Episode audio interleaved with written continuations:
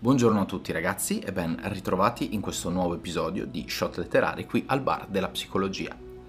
L'argomento che voglio trattare con voi oggi è il pasto nudo scritto da Burroughs nel 1959 che porta con sé alcuni spunti davvero molto interessanti. Ovviamente se io volessi trovare tre parole per descrivere quest'opera sceglierei scabroso, scordinato complesso.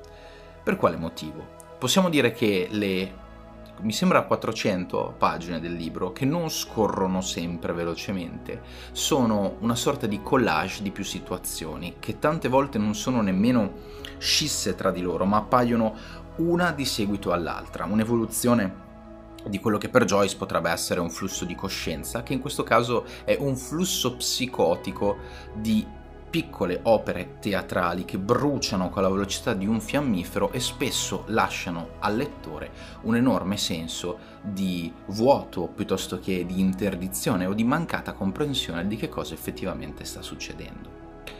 Ci sono alcune fonti che giustificano l'opera di Burroughs come un tentativo di eh, incolpare lo Stato americano, o quantomeno l'organo statale, di eh, cercare di manipolare le menti dei suoi cittadini, portandoli verso quella che è la direzione del buon cittadino prototipo, quasi zombificando il pensiero e l'ideale, cosa che in realtà potremmo trovare e riscontrare se pensiamo all'epoca in cui è pubblicato il libro noi siamo in piena Big Generation e l'eroina eh, esplode e sono presenti addirittura delle fonti. Ora io non mi permetto di espormi e dire di essere certo su questa cosa però potrebbe essere presa in, considerazione questa questa ipotesi secondo cui l'eroina fu introdotta dall'FBI per cercare in un certo senso di falciare gli individui che volevano opporsi effettivamente allo Stato, avendo l'eroina un altissimo grado di dipendenza sviluppata ed essendo eh, molto forte come, come droga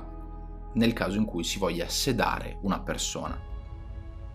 Quello che scrive Burroughs è una sorta di manuale sull'uso delle droghe e delle sostanze e l'intera opera è sicuramente, come anche Burroughs stesso afferma nel libro, stata scritta in momenti di totale alterazione. Nel 1991 poi Cronenberg decide di fare una opera di restauro del libro di, eh, di Burroughs che insieme allo scrittore crea il film, la trasposizione cinematografica. Ora, per chiunque di voi voglia affrontare piuttosto che il libro, il film sappiate che anche qui troverete delle enormi scene eh, no sense e il no sense in questo caso è giustificato. È giustificato come lo è nel libro, d'altronde Burroughs stesso ci fa capire quanto egli si senta un individuo comunque di un determinato livello culturale eh, altissimo, questo è innegabile, un attimino spaesato all'interno di quello che è il palinsesto americano. Gli anni 60 rappresentano per l'America il cambio radicale, rappresentano la cessazione del secondo conflitto mondiale bellico, dei suoi ideali, la guerra di Corea guerra, diventerà poi una guerra fallimentare, per non parlare poi della guerra del Vietnam di per sé per cui abbiamo un'opinione pubblica scissa, spaccata, che si ribella a uno Stato che cerca di sedarla. Cercate un attimino di capire, mettere insieme tutte queste informazioni e non abbiate paura se al termine di questo podcast potreste sentirvi disorientati o non aver ben capito dove ci vogliamo muovere. Questo è il flusso narrativo posto da William Burroughs ed è importante che lo si segua e lo si metabolizzi con il tempo.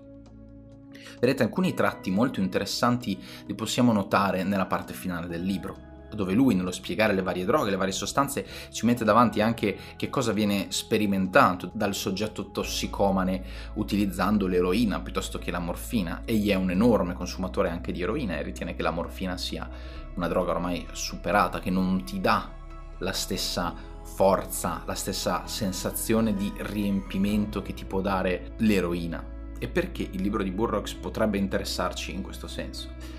È anche un modo per capire le dipendenze, è anche un modo per capire come un soggetto si relazioni in virtù dell'uso di una sostanza e perché effettivamente fare quella cosa lì. È chiaro che questo libro non deve essere inteso come un incentivo, al contrario, deve essere inteso come una spiegazione al funzionamento che sta dietro l'utilizzo della morfina piuttosto che dell'eroina, piuttosto che della marijuana e così via.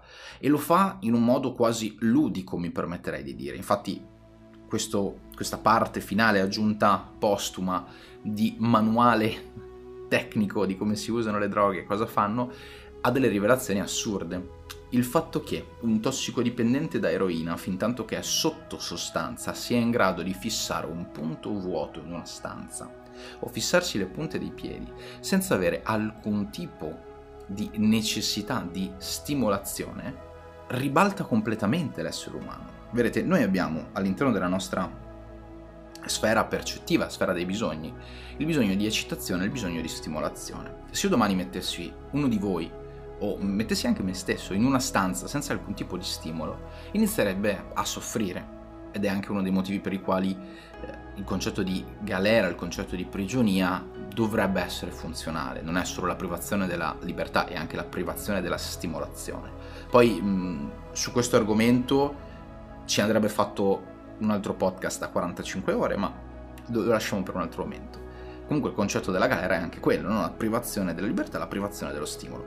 La privazione dello stimolo provoca un'enorme frustrazione e un enorme senso di insoddisfazione nei soggetti e negli individui che lo sperimentano. Il fatto che l'eroina piuttosto che la morfina riescano ad appianare questo senso e permettano una totale apercezione di quello che è il mondo intorno a noi, ci fa capire quanto l'ipotesi dell'eliminare i pensatori ribelli e riottosi dell'epoca eh, facenti parte di quelle schiere ribelli che si opponevano allo Stato negli anni 60 potesse essere valido come strumento. Per cui non dobbiamo mai dimenticarci che queste cose qui sono effettivamente successe e possono effettivamente succedere. Consiglio questo libro Devo essere onesto, non lo so, io stesso ho avuto enorme difficoltà a finirlo, c'è chi potrebbe ritrovare in Burroughs un, uno scrittore, un pensatore geniale. Io mi permetto di dire che il suo libro è un libro che se preso con, come dicono gli inglesi, a pinch of salt, può dare tantissimo. Se preso come una sorta di bibbia di quello che è la libertà, la, una psicosi costante, il vivere in una sorta di flusso di coscienza, eh, quasi pulp, allora diventa più distruttivo che creativo. Però ci servono anche le opere di distruzione, servono le opere che minano alla stabilità, che minano all'armonia, perché ci fanno capire quanto l'armonia sia effettivamente importante. Nel gioco dei contrari, sicuramente, Burroughs occupa un posto d'onore nella schiera degli opposti. Bene, io mi permetto di dire che questo podcast oggi finisce qui, Spero che non sia stato troppo caotico, spero che vi abbia lasciato qualche spunto di riflessione. Come sempre, se volete commentare, iscrivervi al canale, seguirci su, su Spotify, vi invito a farlo. Ovviamente io leggerò qualsiasi commento e potreste anche non trovarvi d'accordo con quello che è il mio pensiero esposto e ne parleremo volentieri. Del bar della psicologia per oggi è tutto, io come sempre